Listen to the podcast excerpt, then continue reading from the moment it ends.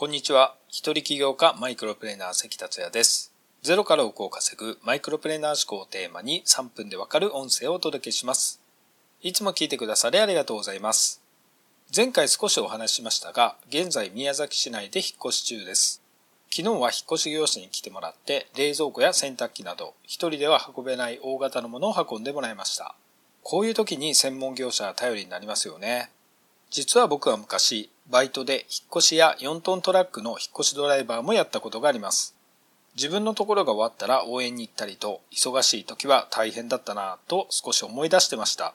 あと、偶然、長女の前の学校で同級生だった子がアルバイトで来ててびっくりでした。こんなことが起こるとは面白いです。さて今回のテーマは、やるだけ無駄、見切るものを判断するツールをお届けします。前回は成功したければ見切りの達人になろうというテーマでお話ししました。何かに必死に打ち込み諦めずにやり抜くことが成功には必要だけど時間は有限だから見切ることも大事という話でした。そして見切る基準としてはマイクロプレーナー的思考から続けていても何の価値も生み出さないものは見切るとお伝えしました。それは一人企業の成功とはあなた自身の価値やあなたが作り出す商品やサービスの価値を高めることだからでしたね。そして今回は何を見切ればいいのか判断できるツールを紹介します。それは何かというと、ニューヨーク大学心理学教授ガブリエル・エッティンゲンが開発した UOP というものです。WOOP この UOP とは目標達成率が2倍になる法則です。エッティンゲンは欲しいものを夢に描くだけで実現するといったザ・シークレットなどの引き寄せの法則が効かないことを証明しました。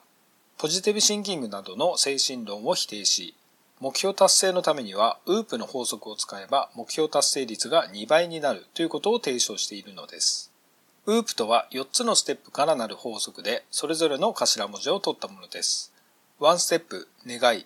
2ステップ、成果。3ステップ、障害。4ステップ、計画。この4つのステップに従って次の通りに進めます。1ステップ、願い。自分の願いや夢をイメージします。例えば、ジムに通って体を鍛えたいとします。2ステップ、成果。願いに関して自分が望む成果を具体的に思い描きます。例えば、マッチョになってモテるようになる。3ステップ、障害。現実を直視し、目標達成の具体的な障害について考える。例えば、ジムに通う会費や時間の確保でしょうか。4ステップ、計画。障害に対処する計画を考える。例えば、会費はウェブライターで稼ぎ、時間の確保はスマホを見る時間を減らす。このように4ステップを作ります。あなたのウープも考えて書いてみてください。実際にウープに従って考えるとわかるのですが、実現の可能性が低いものはやる気が出ないことがわかります。やる気が出なければ続けることは困難です。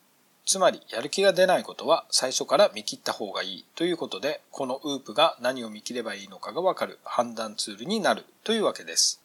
もちろん、ウープはもともとは見切ることを判断するためのツールではなく、科学的かつ実践的に目標を達成するツールです。ですから、ウープを活用して計画を立てると、やる気が持続してグリッドが活用され、目標を達成できるというものです。ぜひ活用されてみてください。なお、ウープを詳しく知りたい方は、エッティンゲンの書籍がありますので参考にされてみてください。リンクは概要欄またメッセージに貼っておきます。それでは今回は以上です。最後まで聞いていただきありがとうございました。それではまた明日お会いしましょう。